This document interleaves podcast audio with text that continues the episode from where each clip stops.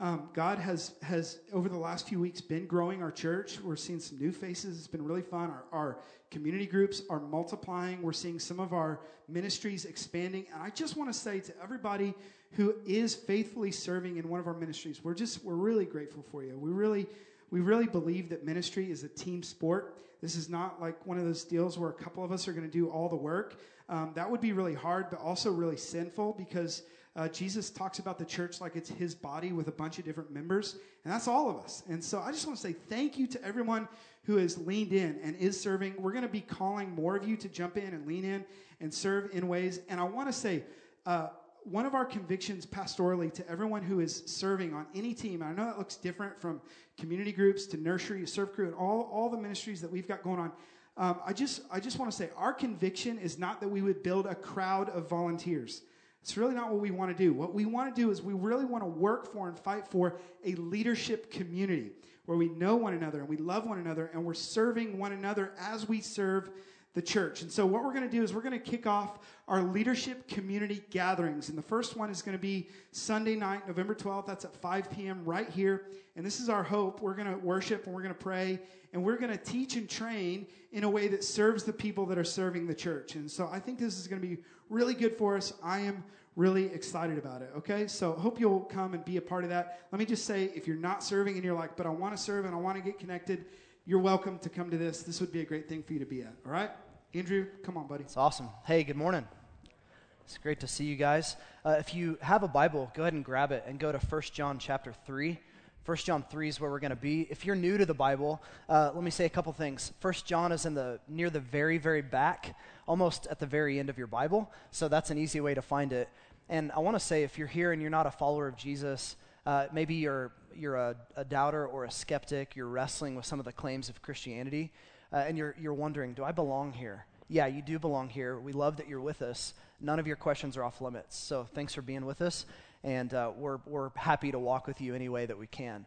Uh, a couple things just by way of family business before we jump in. Uh, some things that have been really exciting for us uh, over the last month and a half, almost coming up on two months of being in this facility, has been the ways that God has grown the church, both numerically and in some depth and adding new leaders. And so I want to take a minute and just really celebrate what God is doing. There's so much that we could be thankful for. Uh, we're seeing more people show up on a Sunday, and here's why that matters. Not because we are trying to build this giant machine of a church just so that we can brag about how big it is, uh, we live in a place where lots and lots of people don't really know the real Jesus and have never experienced the real gospel. And we're getting a chance to talk about him and that gospel with them. We're seeing more people that have been hurt by the church and uh, haven't been in church for years, and now they're coming back. Maybe that's you and we're really glad that you're with us. And for whatever reason, God has allowed you to be here, and we're excited to walk out as you kind of re enter uh, this thing called Christianity. Um, so there's so much to celebrate. Even if we look at our finances as a congregation, I'm excited about the trend of where we're headed, uh, excited about all that God is doing. There's just so much that we can celebrate. And so, with that, here's what this means we need more help on a Sunday. Uh, some of you are serving throughout the week. Some of you, uh, many of you serve on Sunday already. But here's the reality I'm going to throw this number out. We need 100 new volunteers 100 new volunteers. Yeah, someone's, yes, okay. The guy, I was like, who is clapping? Uh, Andy McLeod is back there clapping because he helps oversee our serve crew, and he needs 100 of you uh, to come volunteer and help. So I was like, man, that's someone's really excited about this. Here's the deal if you are not serving in any way, typically the only people that hear the words that I'm saying right now are the people that are serving in like three or four capacities already. If you are not serving at all, and this is where you're showing up on Sundays, man, jump in. We need your help. Uh, we're a family and there are chores to do. And what we're trying to create is a hospitable environment so that non Christians that are connecting on Sundays can not have any other barrier but Jesus as they step in. So, 100 of you, you need to volunteer. If you're not serving, I'm talking to you. Uh, let's just put to death consumerism. Let's put to death consumeristic Christianity. We don't need any more churches that have consumeristic Christians. We just don't need any more of those. What we need is a group of people that take it seriously and jump in and serve. So I need 100 of you today to do that. Uh, and here's how you can do that you can email hello at frontlinechurch.com and we'll get that. Um, you, can email, you can go to frontlinechurch.com slash serve and you can sign up to a specific area. If you don't know where to serve, just email us at hello at frontlinechurch.com and we'll take care of it. If you don't want to do that, go out to these doors and our connect area where the coffee is. Just grab someone that looks like they know what they're doing and ask them, you know, I want to plug in. How do I do that? You can do that with the Connect card. Just please do it. That's what I'm trying to say. There's a thousand ways, right? I'm like trying to do it. Whatever you have to do, just we need a hundred of you to jump in and help. You're needed here. That's what I'm saying. All right. If you haven't found First John by now, you will never find it. So let me let me pray for you. God, thank you for your grace. Thank you that you love us. Thank you that this is not um, a gathering of people that have just killed it all week following you, but this is a gathering of people that are in desperate, desperate need of your grace. And God, I, I want to thank you that you are the one coming towards us this morning. You are the one flagging us down. And so some of us walked in with sadness. We bring our sadness to you. Some of us walked in with anger. We bring our anger to you. Some of us walked in tired and overwhelmed. We bring that to you. Some of us walked in feeling joyful. We bring it to you. God, wherever we are today, we bring ourselves to you as best as we can. Would you move by the power of the Spirit? And I pray for real change today. That's not something I can do. That's not something that anyone in the room can do. We pray for spirit empowered change today. Set people free to love the way you love. We pray these things in your name, Jesus. Amen. So, my oldest daughter, Evie, uh, just turned six years old last week which makes me feel a little bit old. And one, one of the things that was so fun is uh, when, when we found out we were pregnant with our first daughter, it was like, man, I cannot wait to see what she's going to look like. What is she going to look like? What, what is this child of ours? You know, my wife and me, what, what is this child going to look like? And, uh, and so, with anticipation, I remember the day that she was born, and then she came out, and she looked like a little blue alien and I was like, oh man, that's not what I expected. Uh, but then over time, over time, she started to uh, look like an actual human. And what was so so fascinating and so fun is realizing that she, without even trying, instinctively just started taking on family resemblances and family characteristics. Like her ears are literally the size of my ears right now. My ears actually haven't grown an inch since I was born. I was born with this size of ears, and this is just what happened. So she got my ears, like Dumbo ears. It's the cutest in the world. I love it. Uh, she doesn't have a forehead. She's got a five head, and she can thank me for that. Uh, so Burkhart's just have big, giant foreheads. And, uh, and then she, but she's, she's like a miniature version of me, but cute because of my wife. And it's so fun to watch her because there are times where she'll be debating or arguing about something, and I'm like, where did you learn to do that? Oh, you just instinctively took on parts of my personality. Her laugh and some of the things, it's just, it's so similar to me, it's almost freaky. Uh, my, my second daughter, Eleanor, she's uh, three and a half, and she's like a miniature version of my wife. In fact, there are times where I'll be driving in the car and I'll look back and I'll look at Eleanor and then I'll look at my wife, and they have the same facial expression at the same time. Uh, and then our youngest, Bear, we don't know what he's going to look like. He's six weeks old. With that name, he better turn out okay. Uh, if he looks anything like I did in junior high, I looked like an uncoordinated skeleton with skin stretched over it. And so I'm a little nervous about him having that manly of a name and looking like I did in junior high. So, uh, but he, here's what I'm saying you, you get this, you instinctively know this, you don't need me to tell you. Kids look like their parents. They take on the family resemblance. They don't have to work at it, they don't have to try. It's just something that naturally happens as they grow. And that concept, that idea, is one of the, the concepts that John is trying to get us to see in First John. That there are two types of people, and this is where he gets really bold in the letter and he starts making uh, almost outrageous claims, but they're beautiful claims. He says, There are only two types of people in our world. And it doesn't matter if you grew up in church or not, doesn't matter if you're religious or not, wherever you're coming from, there are only two types of people in the world children of God and children of the world. Children of God, these are the people that have been rescued and redeemed by Jesus, people that are now looking to Jesus to form their entire life around Him, looking to Him for ultimate meaning and significance, right? And then there's children of the world. These are people that either in this room or in our city have rejected God and are instead of building their lives around Jesus, they're building their lives around themselves, trying to find ultimate meaning and significance within. And what John is saying is, how do you know which one you are? Are you a child of God or are you a child of the world? Now, let me pause there for a minute. That's a really important question, especially in the Midwest and even more so in Oklahoma. Are you a child of God or are you a child of the world? Why is that an, an important question? Because so many people in Oklahoma, so many people claim to be Christians that don't really have an understanding of who Jesus is or what he's done. Right? Now, I get it. There are atheists, there are agnostics, there are people that aren't Christians. Maybe you're here today and we're glad that you're with us.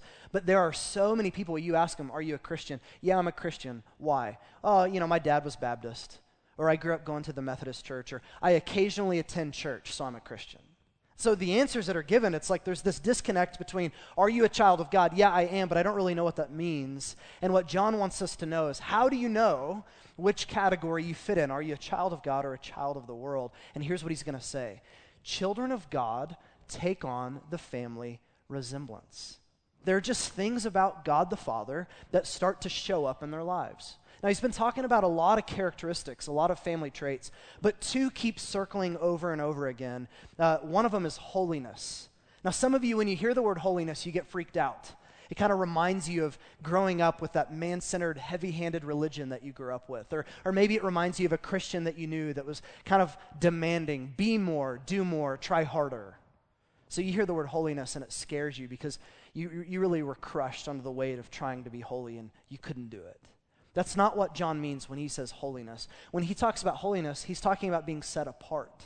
What he's talking about is when Jesus' love collides into a human heart, it starts to change that person from the inside out. And it might be slow and it might be over time, but that person starts to change, right? Holiness. And then the second idea, it's actually related to that. The second family trait that children of God take on is love.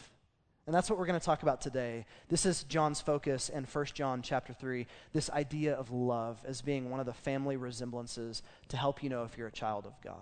So I have three things that I want you to see, and I'll, I'll just give you the, the heads up on where we're headed. The first one is going to sound very basic to you. You're going to hear it and go, yeah, that's, I've got it. The second one, I think, is actually going to take you by surprise a little bit. It might even startle you in how John phrases the second thing. And then the third thing that I want you to see, I think, is going to give you hope hope that you need and I need to actually live this stuff out. So that's where we're headed.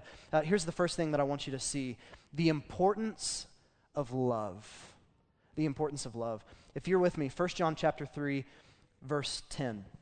In the first 10 verses, he's been talking about this idea of holiness. If you follow Jesus, then your life is going to start looking different than the world. And in verse 10, he makes a shift and he's now going to start talking about love. Here's what he says He says, By this it is evident who are the children of God and who are the children of the devil.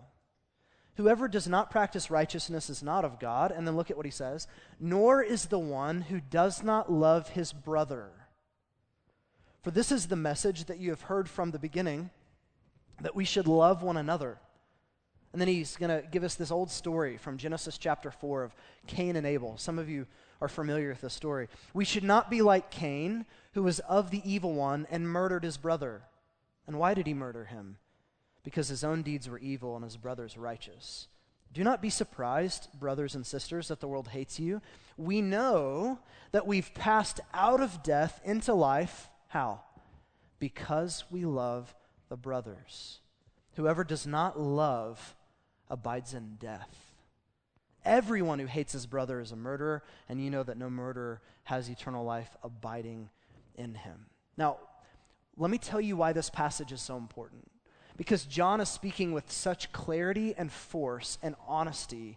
And what he's trying to get us to see is I want you to know where you stand. Am I a child of God or a child of this world, a child of the devil? I want you to know where you stand. And one of the defining characteristics of real Christianity, if not the defining characteristic of real Christianity, is love. Not just love for God, which is obviously important, but love for people. What John is saying is so clear. He's saying that there's no optional way of living. You either live a life of hatred like Cain, or you live a life of love. And this is how you know if you're a child of God or a child of the world. Look at with, with the clarity and the, the boldness with which he's speaking. In verse 11, he says, If you don't love, you're not of God. In verse 14, he says, The way you know that you've passed out of death and into life is how? By your love. At the very end of verse 14, he says, If you don't love, you abide in death. So, love is a big deal, the importance of love.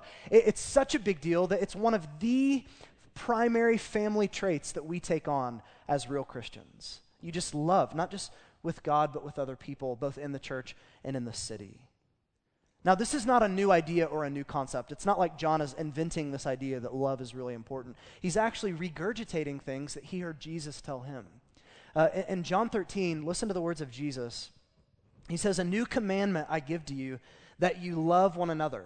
Now, that's not a new commandment. That's actually a really old commandment. But here's the new part of it. He puts a spin on it. Love one another. Just as I have loved you, you also are to love one another. So, the love that I've had for you, that's now the paradigm with which you are to love. And then look at what he says, and this is, this is big. He says, By this, all people will know that you are my disciples if you have love for one another. How are they going to know? How is the world that is watching going to know who are the real children of God or who are the children of the world? He says, they will know you by your love. That's how they're going to know. Isn't that fascinating that it's, he, he doesn't say your theology. Theology is a big deal, by the way. You should have good theology. But it's not, hey, they're going to know you by your theological prowess. Here's the reality you can have incredible theology that rivals that of men like Jonathan Edwards, but if you don't have love, John says, I don't think you know God.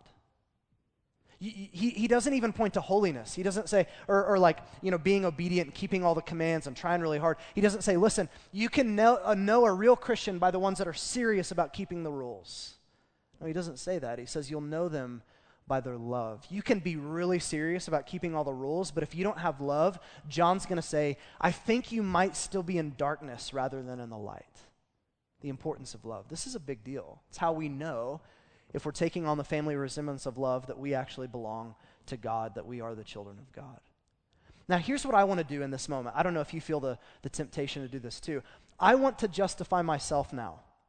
If love is such a big deal, and it's the thing that kind of should be evident in my life if I am a child of God, then I want to look within and I start to examine my own life and I think, yeah, I think I am a person of love. I, I treat people with respect. When I'm walking down the street, I smile at people. I'm polite to my waiter or waitress. Even like when they screw up my order, I'm try, I'm, I try to be polite. I think I'm a person of love. Maybe you're thinking the same thing. In fact, I, I, I would want to do this, but let, us not do it out loud, but if I were to take a poll and just say, Are you a person of hatred or a person of love? How many people in the room do you think would actually say, You know, I, I've been thinking, I really am a person of hatred? I don't really live a life of love. I'm a person of hatred. I'm like Cain, and I just want to kill people, right? Uh, it's crazy because almost everybody in our culture, Christian or not, will not think of themselves as a person of hatred. Love is a value in our culture. Most people are going to think of themselves as a loving person, or at least to, uh, try to be a loving person. Most of you, even if you didn't live a life of love, wouldn't know it, right? Because you just assume, yeah, that, that, those are the, the, the really bad people like Cain. We just want to justify ourselves. So here's the question How do we know if we have the love that John is talking about? Because I love a lot of things. Let's just acknowledge for a minute that there's a lot of different types of loves. Um, I love barbecue. I love it. I, I don't like barbecue. I love barbecue. Uh, even more than I love barbecue, if I've got money in my bank account and I've got a free weekend, I will be smoking meat. I promise you that. I guarantee it. I love to smoke meat. There's nothing that like deals with my stress like smoking a pork butt for 12 hours. I don't know why. It just does something for my soul. I love the Pacific Ocean, which is a bummer because I live in Oklahoma. But I love the Pacific Ocean. I, I, absolutely love it. When I get there and I get my feet in the water, there's something that happens that I can't describe. I, I just, I love it. I don't like it. I love it. I love the mountains, which again, you know, I'm seeing a trend here. Um, I love Oklahoma. Um, I, I, also love my, my wife and my kids. Like, I, I, didn't think I would have the capacity to love as many human beings the way I do. But now, as I have my wife and my kids, there's, something that my, my, my ability to love has been expanded. So, am I a person of love? Is this the love that John is talking about?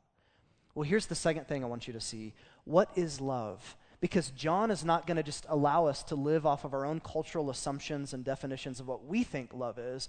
He's going to tell us what love is. He's told us here's the importance of it. It's how you know that you're a child of God if you have it. Now, what is it? Here we go. He's going to define. Look at 1 John 3 16. By this we know love, that Jesus laid down his life for us, and we ought to lay down our lives for the brothers. Let, let me read that one more time. He says, By this we know love. How? What is it? Jesus laid down his life for us, and we ought to lay our lives down for the brothers. John is giving us a definition of love, and here's what it is it's not sentiment, it's not a feeling, it's not just this emotion that you have or words that you say. John is saying, here's love it's sacrificial action for the good of another person. In fact, every time that John talks about love, almost every time in this book, it's connected to this idea of giving, that Jesus loved, so he gave. In fact, he says it right here. He says, We know love because Jesus gave his life by laying it down for us. The most famous verse in the Bible, John 3:16. For God so loved the world that he what? He gave. You can't have real Christian love apart from giving. Those two go together. It doesn't matter how many times you say, I love you. It doesn't matter how many times that you, you kind of feel sentiment in your heart for another human being. Uh, what, what John is saying is real love is defined because we know Jesus has given us his life, and now we ought to do the same and love by laying our lives down for the brothers and for the sisters. Sacrificial action for the good of another person, not sentiment, not just a feeling. Uh, John Stott, he says this. He, he was a guy that was a pastor and wrote a bunch of books and commentaries. He has a commentary on this book that was really helpful. And let me just quote from him. He says, Hate is negative, it seeks the other person's harm and leads to activity against him, even to the point of murder. His point is if you have hate in your heart, that's not a seed that will refuse to grow. That hate always grows and it turns into action now, that might not result in murder, but all murder started with hate as the seed, right? It leads to harming other people, either with your actions or with your words or without acting. But then he goes on to say this love, on the other hand, is positive. It seeks the other person's good, and look, leads to activity for him, even to the point of self sacrifice. Love leads to sacrifice. And then Stott goes on to say this. He says, The self sacrifice of Christ is not just a revelation of love to be admired, it is an example to copy. In other words, here's what he's saying real Christianity is it's not just in seeing the love that Jesus has had and laying his life down for us, but it's in receiving that same love that that becomes the paradigm by which I live and love. The script that is now handed to me, that I very supernaturally, by the power of God, start to live out of, is Jesus loved me so much that he laid his life down for me. Therefore, I'm going to love and lay my life down for others. John says that's how you know that you're a child of God if you do that. Sacrificial action for the good of another person. But here's the thing John doesn't stop there. Because what honestly does that mean?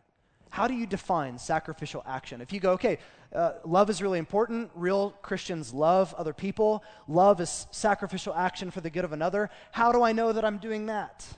Well, here's where it gets startling. I think this might shock you, and how John defines what sacrificial action looks like. So let me go there. Look at 1 John 3 16 again.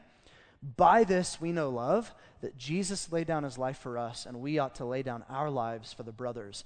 But if anyone has the world's goods and sees his brother in need, yet closes his heart against him, how does God's love abide in him? Little children, let us not love in word or talk, but in deed and in truth. John shocks us because he says, You know you're a child of God by love. Love is sacrificial action.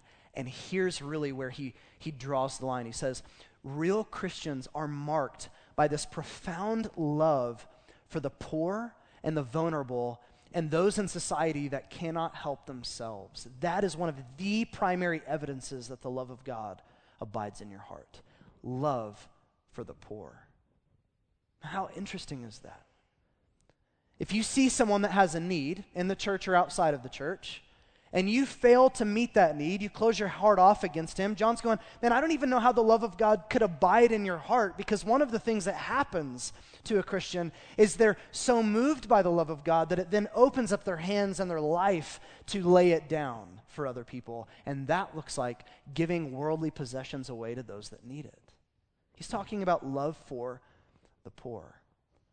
This is fascinating. In fact, what John is saying is not a new idea. He's quoting from Deuteronomy chapter 15. He's rephrasing Deuteronomy. I know that that's your favorite book of the Bible. You cannot get wait to get you can't wait to get home to read Deuteronomy. I get it. Uh, let me just quote from Deuteronomy 15. This is so good. God says, "If among you one of your brothers should become poor, in any of your towns within your land that the Lord your God is giving you, you shall not harden your heart." Or shut your hand against your poor brother. What should you do? But you shall open your hand to him and lend him sufficient for his need. What does that mean? Whatever it may be. Okay, what do I give my brother, my sister? Whatever he needs, whatever it may be. You go, oh, that seems painful. That seems difficult. Um, I think I could do that, but I do it begrudgingly. Look at the next line you shall give to him freely, and your heart shall not be grudging when you give to him. Because for this the Lord your God will bless you in all your work and in all that you undertake, for there will never cease to be the poor in the land. Therefore I command you, you shall open wide your hand to your brother, to the needy and to the poor in your land. Here's what he's saying. If you see someone that's poor, God is saying, you have to meet the need. You've got to open up your heart. If you have the possessions, if you have the stuff, you've got to then release that to the one that needs it, whatever they need your house, your cars your money, your time, your possessions, whatever they may need. So I'm reading through the Bible this year, and one of the things that I'm trying to notice in particular, one of the things I, I set out to try to notice as I read, is how often God speaks about the poor and the most vulnerable in society. And it is so frequent, it's, it's almost blowing my mind how much this is a value of God's. Listen, God loves everyone, but he has a special concern for the poor and for those that cannot help themselves. A special concern. And by the way, if that offends you, can you just remember that our story, if you're a Christian, is that we were spiritually bankrupt and he gave us what we need? So he actually cares about people that don't have what they need and can't provide for themselves. And he's constantly saying, Love the poor, serve the poor, go to the poor, help the poor out, give away your stuff to the poor. It's a value of God's. In fact, over and over, God will say in, in different ways, it, it, You cannot have a relationship with me if you don't also have a relationship with the poor marked by justice and mercy and compassion and sacrificial love. You can't. Because to know me and love me is to also know and love the poor. It's a big deal to God. In fact, this was such a big deal to the early church that uh, it had profound effects on how they grew. Historians, both Christians and non, have for years tried to ask and figure out the question how did the early church grow so rapidly? It was one of the smallest religions in the first century. There were dozens of religions. This one was definitely the one that was the most oppressed and the most persecuted and the most that was trying to be shut down. How did the early church grow from a couple people to, by the year 300, there are like 34 million people that claimed Jesus is alive and followed him? So historians have, have wondered and, and kind of tried to figure out, and both non Christian and Christian historians come back to over and over and over again. One of the reasons why the early church grew was because of their incredible sacrificial love for the poor. In fact, in the fourth century, uh, there's a guy named a Roman emperor Julian who historians refer to as Julian the Apostate. This is a guy that grew up in the church and then rejected Jesus and rejected Christianity. I think his uncle was Constantine. So he had like this really great Christian heritage, walked away from all of it, and he's writing a letter to his friend in the fourth century complaining about the generosity of Christians. Let me read you a quote out of the letter. Do we not observe how the benevolence of Christians to strangers has done the most to advance their cause? And then look at what he says it is disgraceful that the Christians support not only their own poor, but ours as well, while everyone is able to see that our own people lack aid from us.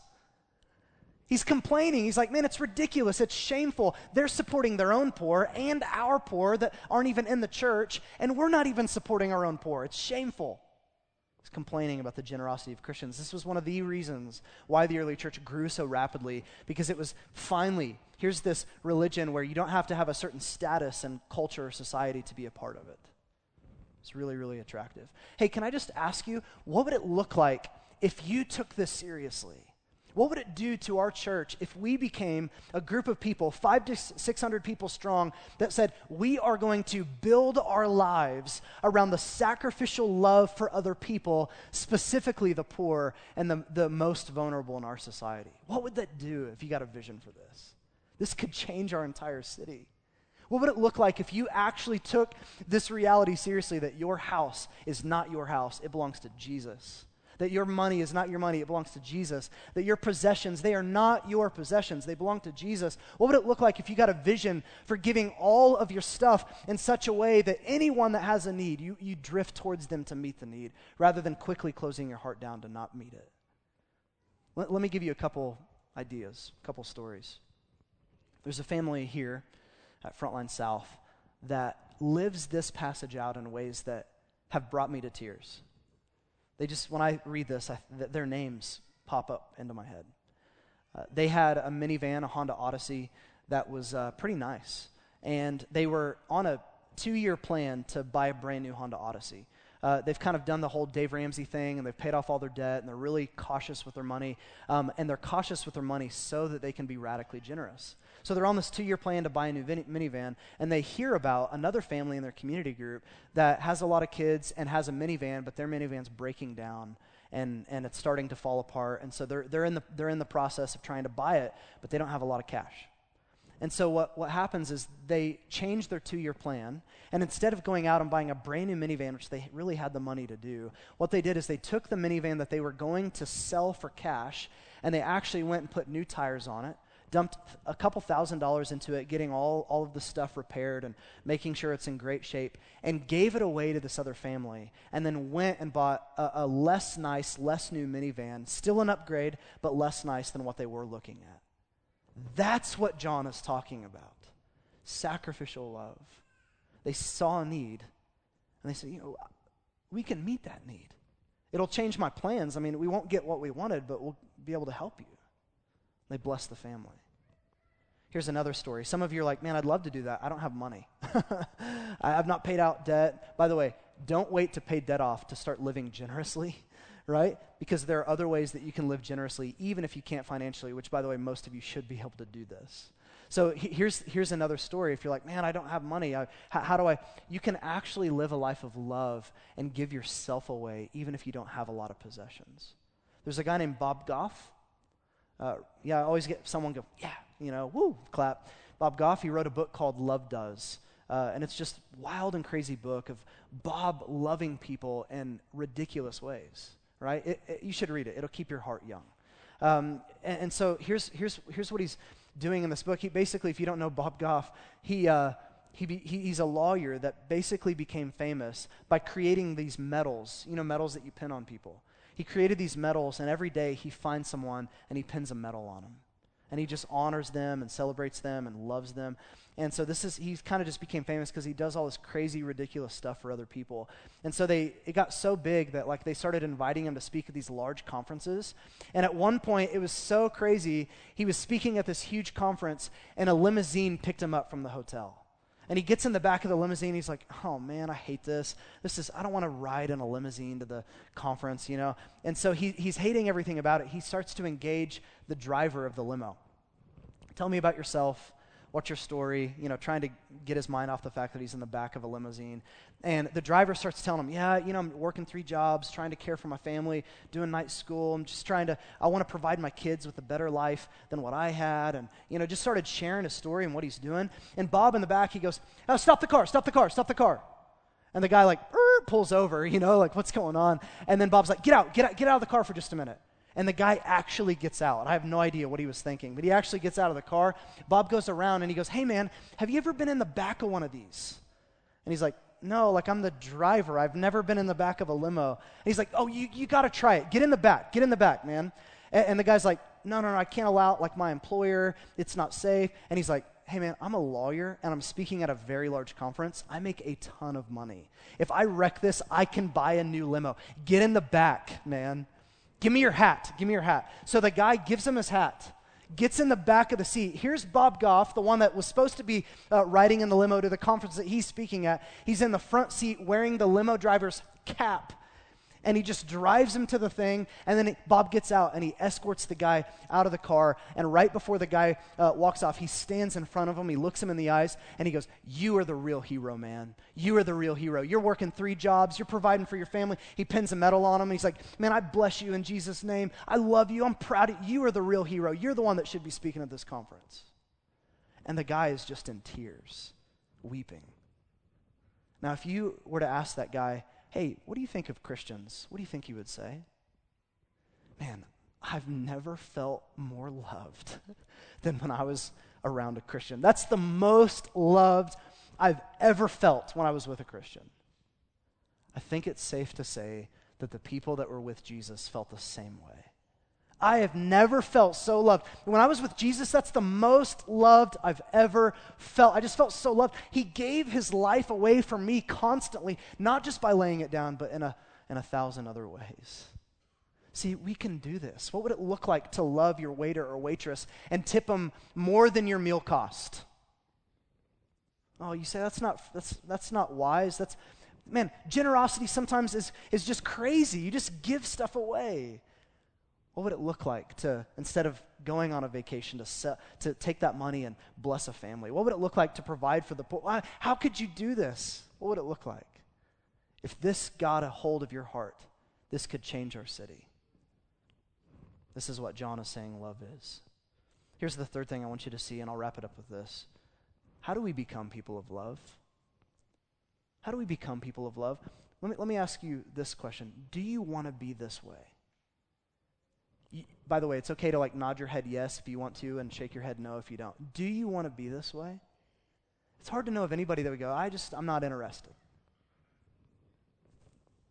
Here's my problem. My problem is that I oftentimes don't even see the needs because I'm so enamored and obsessed with my own life that I don't even get the chance to see the need and then fail to meet it. If our lives are so in this flurry of acquiring stuff so that we can hold it like this, then we're not even seeing needs to be able to meet them. See, the problem with me is not that I don't know that I should love like this. The problem is that I have a heart issue with this. I was talking to my daughter this week, and we were talking about uh, her giving a, a, toy away to someone and, and generosity, and we're processing that. And she said these words She said, Papa, I want to be generous. I just don't want to give away anything that I like. And I was like, yeah, me too. Me too. I want to be generous. I just don't want to give away anything that I like. The answer to becoming people of love is not more education. It's not better policies and better systems so that we can create a culture that's just really loving. It's not even more human effort. If you walk out of this room and you go, I'm going to do this, I'm going to be better, I'm going to love more, you're not going to be able to live a life of love. So, what's the answer?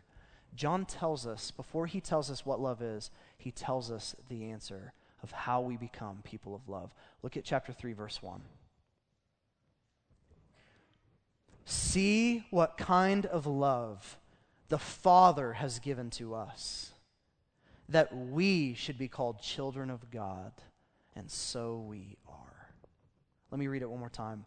By the way, he breaks out into poetry. Commentators have noticed that there's a dramatic shift in chapter 3, verse 1, and out of nowhere. He goes from being very clear and very bold and very crystal clear on what he's. And then in chapter 3, verse 1, he breaks out into poetry and he says, See what kind of love the Father has given to us that we, you and I, should be called the children of God, and so we are. It's more than a title. In the Greek, I wish you could read it, it's better. In the Greek, it says, Behold Look! And then the next line, From what country is this love? Is literally how it reads in the Greek. Where did this love come from? How do you explain this love? Here's what John is saying that God, the creator of all things, would make enemies his sons and his daughters. How do you explain that? Where did that love come from? That God would lay his own life down for us in Jesus to forgive us of everything we've ever done. And then, after doing that, as the judge, he slams the gavel down and he says, Because of what I've done, you are forgiven.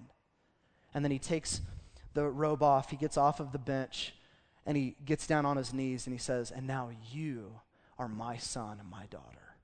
Criminals, enemies, he makes them not just friends, but sons and daughters. Where did this love come from? Then, how do you become a person of love? It's by experiencing and seeing the love that the Father has had for you. When you get a hold of that, it will change the way that you love. It's not by trying harder, doing more, it's by seeing the love that God has had for you. Do you know how I know that you don't get this? Because if you got this, you would be jumping up and down on your chair right now. This is old hat, isn't it? This is old hat. It's like, yeah, that's really sweet that God did that. I'm glad He loves me like that. Let's go to lunch. I think some of you have forgotten the power of this love and what it does to a person when you receive it. When you think about you and your sin and your shame, he would say, You're mine. And I love you. And I died for you, and I made you a son or a daughter by grace. That changes you. To help you see the, a glimpse of how we should respond, I want to show you a video of a little girl who got news that she was getting adopted. And I want you to watch her, and that should start to remind you of some of the joy that we should be having as followers of Jesus when we think about what God has done for us. So take a look at this video. It's like the bis- biggest thing that's ever happened to me. 11 year old Tana just spent the last two years wishing the judge would make her foster parents her forever parents. They're just caring, loving, they take really good care of me. And then last Monday, her friend Miss Jackie, We're just little friends. We're just little buddies. the office manager at her school, walked in with amazing news. And I grabbed her shoulders and I just said, Have you heard the news, baby? Have you heard, honey? You get your forever family. My heart was so happy. It was like, ah, I was like screaming. That's a great story, isn't it? Our story's so much better. It's so much better. You were dead in your sin, and God made you alive by grace. You were a child of wrath, and He made you a child of His love. Adoption is something that He does, not something you do. You didn't have the idea. He adopted you. How does that not, when you just let that sink deep into your soul, that changes the way that you live?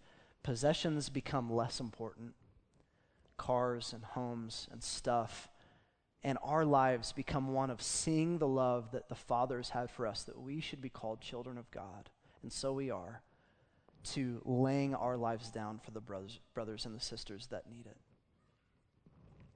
If you're here and you're not a Christian, this is what God is offering you today. Some of you in the room, you've told yourself privately, dialogue with yourself, that you've sinned too much and you need to earn your place. That's a lie. Jesus today is offering you his life as a gift. He wants to literally forgive you of everything you have ever done. Everything. Today, he wants to forgive you. You've got to stop being more powerful than God. He wants to forgive you. He is greater than you, and he loves you. He's moving to, towards you today. So, man, come to him, empty and broken and in need. Uh, those of you that are Christians, can I just say this? I, I would love to give you, you know, five, six points of application for how to live this out, but you don't need that because you guys have more creative ideas than I do. Can you just grab a hold of this truth and, in the power of the Spirit and with great creativity, start asking the Lord, how do I love like this, where I lay my life down for other people? And then whatever the Lord brings to mind, just do it. If five to 600 people in South OKC got a glimpse of this, it would change our city. It would change our city. And we really would be a church that loves God and loves people. and pushes back darkness.